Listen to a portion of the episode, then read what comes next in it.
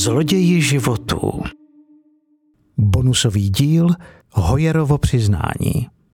Jeden z nejznámějších českých sériových vrahů, Ladislav Hojer.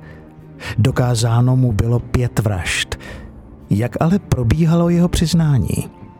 Jan Štoček vzpomíná na den v 80. letech, kdy na chodbě seděl nevýrazný mladý muž, o kterém v té době ještě nikdo nevěděl, co je vlastně zač.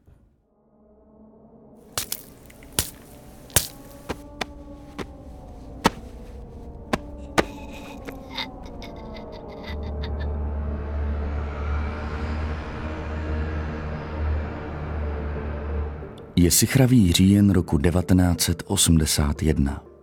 Na pražském prvním oddělení se toho času pomalu rozkoukává mladý Jan Štoček. Tou dobou probíhá na pražské Mordpartě pátrání po vrahovi Anny Eš. 51-letou ženu, kdo si znásilnil a uškrtil punčochou nedaleko Motolského potoka. Jak sám Štoček zdůrazňuje, v této kauze hraje pouze epizodní roli. Případ má na stole legendární vyšetřovatel Jiří Markovič. Ani on však ještě netuší, že vrahem je muž, který toho má na svědomí mnohem víc. Takže tady k tomu případu hned v začátku bych chtěl říct, že já jsem tenhle případ nedělal, ani jsem ho nevymyslel. Dělal to Jirka Markovic s nějakým Tondou a já tam sloužil víceméně náhodně jako eskorta nebo, nebo když bylo třeba někam zajet, já jsem tehdy na vraždách sloužil asi půl roku. Zkušení kriminalisté v čele s vyšetřovatelem Markovičem mají u případu mladého Štočka kruce. Já byl používaný tam kolem toho místa činu, ono se to stalo v takovém jako lesoparku, by se dalo říct. A kus dál pod motorskou nemocnicí, nebylo to daleko, byl jedenáctipatrový dům, barák, panelák, kde měli ubytovnu zdravotní sestry. Tam bylo prostě dá se říct, více jak tisíc mladých pěkných holek. A to nebyly jenom zdravotní sestry z Motola, ale tam byly zdravotní sestry z Krčeho, takže tam byl nadspaný barák takovýhlema holkama. No a kus dál byla tady ta vražda té paní Eš a podle toho, jak teda ležela a měla vyhrnutý šaty, tak bylo zjevný, že je to sexuálně motivovaný. Oblast v okolí ubytovny zdravotních sester je na počátku 80. let nechválně proslulá útoky a obtěžováním ze strany nejrůznějších individuí. I když celá řada případů sexuálního obtěžování nebyla nikdy nahlášena, policie i tak výjíždí na místo velmi často. V době, kdy v blízkém okolí došlo k vraždě, je teď potřeba důkladně prověřit každého podezřelého. A já byl jeden z těch, který byl posílaný na to, že teda tam jsme zadržovali tady ty devianty různý a prověřovali je jako náliby, brali se jim otisky, no ale někam to nevedlo. Těch chlapů, těch bylo moc. Tam snad se stahovali z půl republiky. Mezitím, co se Markovičův tým snaží objasnit vraždu Anny Eš, vyšetřuje Štoček se služebně starším kolegou vraždu homosexuála v Holečkově ulici. Zároveň však pomáhají s operativní prací při vyšetřování vraždy 51-leté ženy. Dny, týdny a měsíce utíkají a případ stále není vyřešen. V únoru roku 1982 ale na chodbě policejního oddělení dochází k velmi kuriozní a nezvyklé události. Já si pamatuju, že byl pátek, bylo po obědě a my jsme tady s tím kolegou seděli s tím, že už teda za chvíli půjdeme domů a že teda si dáme ještě kafe a ten Milan povídá, hele, připrav hrnky a já jdu dát vodu. Jo. Tehdy jsme neměli žádnou velkou výbavu v kancelářích, mám za to, že varní konvice ještě moc neexistovaly, takže tam byla kuchyňka hned kousek od naší kanceláře a tam byla stabilní konvice, kde se vařila voda na kafe. A on jde, že teda dá tu vodu. A teď já zaregistroval, jak se ve dveřích za, jako zastavil. A teď upřímně kouká, kroutí hlavou. A upřímně, upřeně kouká, jako směrem do chodby, kroutí hlavou a po chvíli říká, hele Honzo, pojď se podívat, tady sedí náš člověk, jo. No, tak já nemeškal, šel jsem taky mezi ty dveře, koukám a tam na lavici, jo, to byla dlouhá chodba, tam byla lavice, taková dřevěná, bytelná a tam seděl nějaký mladší chlap, tehdy řeknu, že mu bylo 27. My vůbec nevěděli, kdo to je. Na lavičce sedí mladý muž s trojuhelníkovým obličejem a výrazným nosem. Štoček s kolegou ho nadálku porovnávají s nákresem podezřelého z doposud neobjasněné vraždy v Holečkově ulici. A opravdu, podoba sedí. Pak teda jsme vyšli na chodbu oba dva, a teďka já z jedné strany, ten kolega z druhé strany a teď jsme furt koukali, prohlíželi jsme si ho. Kdyby nás poslal bejval do háje, co to na něj zkoušíme, co si to dovolujeme, no, tak jsme se sebrali, šli si uvařit to kafe, jo, ale on byl takový vděčný typ na takovouhle nějakou prostě, nechci to znevažovat, jo, ne legraci, ale prostě on se nevohradil, no tak my si ho prohlíželi, říkali jsme, no to je přesně on, jo, a tak dál. A říkám, my nevěděli, jestli to byl svědek, jestli, jo, jestli to je svědek, jestli to je pachatel, jestli to je nějaký policajt, jo, prostě seděl tam takovýhle týpek. Ačkoliv neznámý muž, který se nápadně podobá jejich podezřelému, může být naprosto kdokoliv, třeba jen páteční návštěva kolegů z jiného oddělení, Štočkovi říká instinkt něco jiného. Tak jsme se ho prohlíželi, prohlíželi a teď já vidím, že on začal být hrozně nervózní. Jo. Úplně tak ztrácel barvu, byl tak jako do zelena pomalu a trochu se mu začaly třás i ruce. A tak, mi, tak si říkám, hele, to nebude jen tak, ale furt jsem nevěděl, kdo to je, co to je.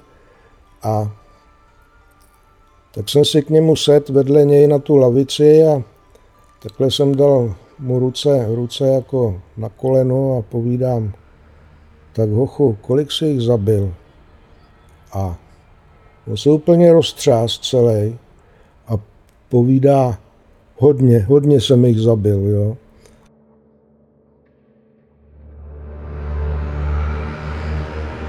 Štočka ve vteřině přechází humor. Mladého kriminalistu okamžitě napadá, že si přisedl k člověku, kterého si předvolal jiný tým a on teď nevědomky narušuje proces vyšetřování. Je potřeba okamžitě sehnat policistu, který si mladého muže na oddělení pozval. Štočkův kolega se při běhání po kancelářích dostává až k jistému Tondovi, který s Markovičem pracuje na objasnění vraždy Anny Eš. Tonda byl takový beran, jo, a ten tam taky už asi koukal, že bude konec pracovní doby a teď říká, no my máme někoho tady dovezenýho. A povídá, tak pojď, on ti to tam přiznává prostě na chodbě, jenomže Tonda mu to nevěřil, jo, ten prostě, hele, dělej si srandu z někoho jiného, jo, mávnul nad tím rukou a ten říká, ne, on tě tam opravdu přiznává. A šel a jeho to Tondu úplně vzal takhle z té židle prostě a vtáhl ho na tu chodbu, jo. No, tak Tonda přišel a já tam s ním sedím a teď jediný, co mi napadlo mu říkat, že to se stane, že někdo udělá vraždu a že se to může stát každému a jo, takový o nějakou neutrální řeč, ale přiznám se, moc mi toho nenapadlo, o čem se s ním ten moment povídat. No, tak Tonda si ho vzal do kanceláře a On najednou zjistil, že si naběh, jo? že prostě si asi naběh. A tak ne, já jsem nic neudělal, no ale ta nervozita v něm byla, takový ten šok. Někdo tam právě zavolal ještě Jirku Markoviče, který do toho přišel a ten uměl, jo? to byl mistr výslechů. Tak ten si s ním set a ono to trvalo asi dalších pět hodin, než teda to znovu, znovu přiznal a přiznal právě tady tu paní v tom motole, Muž s nápadně velkým nosem najednou dostane jméno. Ladislav Hojer. Onoho pátku začíná vyšetřovatelům postupně přiznávat hrůzy, které má na svědomí. Jako první se doznává k vraždě Anny Eš. U výslechu používá místy až vulgární vyjadřování, které pro něj zůstává typické i v dalším průběhu vyšetřování. Jak se ale pachatel vraždy dostal na lavici na chodbě policejního oddělení? Díky tomu Tondovi se na něj přišlo, protože já jsem se na tom taky podílel, že jsem asi dvakrát naháněl nějakého psychopata a tam kolem té vraždy tenkrát, dá se říct v celý Praze 5 nebo v takovém tom blízkém okolí na Smíchově, po hospodách vyloženě hospodský keci. Jo, jeden říkal, že měla uřízlou nohu, druhý, že měla uřízlou hlavu. Jo, takových, takových prostě povídaček tam kolem toho šlo hodně. V podstatě nikdo nevěděl způsob provedení. Jo? To jako i dneska se vždycky tají, protože to ví pár policajtů, kteří byli na místě a ví to pachatel. Jo? Takže tohle se zbytečně nerozšiřuje. Na hospodské řeči se kriminalisté pochopitelně nemohou stoprocentně spoléhat. Po pražských lokálech se ale několik měsíců po vraždě povídalo, že zavražděná žena byla objevena do půl těla nahá, nohy měla roztažené a byla uškrcena. Takové detaily mohl vědět pouze pachatel, pár policistů a náhodný kolemdoucí, který tělo v křoví objevil. Kriminalistům se díky poctivému obcházení putik a štamgastů podařilo sehnat člověka, který povídačky šířil. Překvapený muž se ale dušoval, že drb pouze zaslechl a velmi rychle si vzpomněl, kde a od koho. Od jistého člověka z Řeporí. No, zajímali jsme se o pána z Řepory a došli jsme k tomu, že on je evidovaný na psychiatrii jako e, psychopat a agresor, jo? což už vám něco značí, takže tam to vypadalo nadějně, že ten pachatel by mohl být on. Až se ten pán sehnal, zase já jsem ho ne, ne to nesehnal, ale sehnalo někdo jiný, ten se přived a říká, jo, ale já jsem o tom mluvil, protože zase jsem seděl v jiný hospodě někde na Smíchově a tam seděl nějaký hojer, a ten říkal, že měla vyhrnutou sukni a že ležela v takové a takové poloze. No ale když to vemu z dnešního hlediska, já už bych tak pečlivý nebyl, jako byl ten Tonda. Jo? Ten už prostě třetí hospodský drb zase dal do plánu a ano, sehnat nějakýho hojera, tam k tomu bylo, že to je sklenář ze Žižkova, vyslechnout, prověřit, jo, odebrat nějaký stopy a tyhle ty věci. Já bych šel tak maximálně do toho druhého, co o tom mluvil, a už ne do třetího. No, Tonda, ten byl vždycky precizní, takže díky tomu vlastně došel tady k tomu Herovi. A kdyby mi tenkrát někdo řekl, že má pět sadistických vražd, nebo dokonce snad nekrosadistických vražd, tak já bych se bál projít i dát tu konvici na vařič, abych, ho, abych to nenarušil, abych ho nějak prostě neupoutal, nebo prostě to bych se bál, no takhle já věděl prd, o co, o co jde, kdo to je, jo, takže jsem k němu klidně přišel a ptal jsem se, kolik jich zabil, jo. A on zazmatkoval a řekl, že hodně. no takže to je jenom taková epizoda, co já mám společného s Hojerem, jinak já s Hojerem znovu říkám, nemám nic společného, Nedělal jsem případ Hoyer, dělal to tady Markovic s tím Tondou. Ty na to mají největší zásluhu. Kuriozním přiznáním, které Štočkovi nikdo oficiálně neuznal, jak sám kriminalista po letech s nadsázkou přiznává, začalo odhalení sériového vraha a kanibala Ladislava Hojera. Ten se postupně přiznává ke čtyřem dalším vraždám a nejméně 18 znásilněním a pokusům o ně. Do té doby nikoho nenapadlo, že by nevyjasněná úmrtí, ke kterým došlo mezi lety 1978 a 81, mohl mít na svědomí jediný pachatel. Případy spolu totiž na první pohled prakticky nesouvisely. Během procesu navazuje vrah s vyšetřovatelem Jiřím Markovičem nebývale osobní vztah. Z psychologického hlediska v kriminalistovi vidí zřejmě autoritu otce, který mu od dětství chyběl – při zkoumání Hoyerovy osobnosti vychází najevo jeho špatný až pohrdavý vztah k ženám. Vyjadřuje se o nich velmi vulgárně. Dokládá to i jeho věta, když se kokot postaví, rozum se mi zastaví. Eroticky motivovaných vražd bylo víc. Neříkám, že jich bylo moc, ale prostě v rámci celé republiky, tak jako jich bylo dost.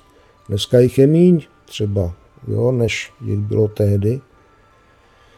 No ale tím, jak on prostě postupně najednou Markovičovi řekl, já vám dám dárek. Víte, já jsem tamhle udělal v Košicích holku u jezera, večer byla tam sama, chyt jsem jí, udělal jsem to a to, škrtil jsem, pak jsem jí hodil do vody. Jo, a tak se volalo do Košic ano, my tady máme neznámý případ, mladá holka, utopená, vylo, vylovená byla asi snad po roce dokonce, jo, že už to byl víceméně teda skoro kosterní nález. O tom, jak těžkou formou sadismu Hoyer trpí, svědčí i detaily z rekonstrukce jedné z vražd. Žena, která při samotné akci plní roli figurantky, odmítá být s Hoyerem na jednom místě. Vrah totiž rekonstrukce prožívá velmi intenzivně. Jednou z obětí Hojerova vražedného řádění je i mladá studentka z Brna, kterou se v parku pokouší znásilnit, následně jí bodá nožem a uškrtí. Intimní části jejího těla odřezává nožem a veze si je v tašce domů. Tam se s nimi ukájí a po týdnu se rozhoduje, že je uvaří a ochutná. V Jindřišské ulici si za tím účelem dokonce kupuje francouzskou hořčici – Jedná se o jeho jedinou zkušenost s kanibalismem. Lidské tělo mu totiž nechutná a zbytky končí spláchnuté v záchodě. Ladislav Hojer se nesmazatelně zapsal do dějin české, respektive československé kriminalistiky. Na dopadení a zejména objasnění vražd měl největší podíl tým vyšetřovatele Jiřího Markoviče, od něhož se Štoček v průběhu kariéry na vraždách učil řemeslu. Hoyer byl v roce 1984 odsouzen za pět vražd a další sexuálně motivované trestné činy k trestu smrti. K výkonu trestu došlo v roce 1986, kdy mu bylo 28 let. Muž, který během vyšetřování a rekonstrukcí vražd často hýřil své rázným humorem a trest smrti zlehčoval, se těsně před popravou extrémně bál smrti. U šibenice došlo k potyčce s personálem – posledních okamžicích života se pokálel. Pokud se vám líbí vyprávění Jana Štočka a zároveň scháníte vánoční dárek, doporučujeme vám knihu Vrah je v každém z nás, kterou kriminalista napsal společně se zakladatelkou projektu Opravdové zločiny Lucí Bechinkovou. V knihkupectvích ji najdete od začátku listopadu.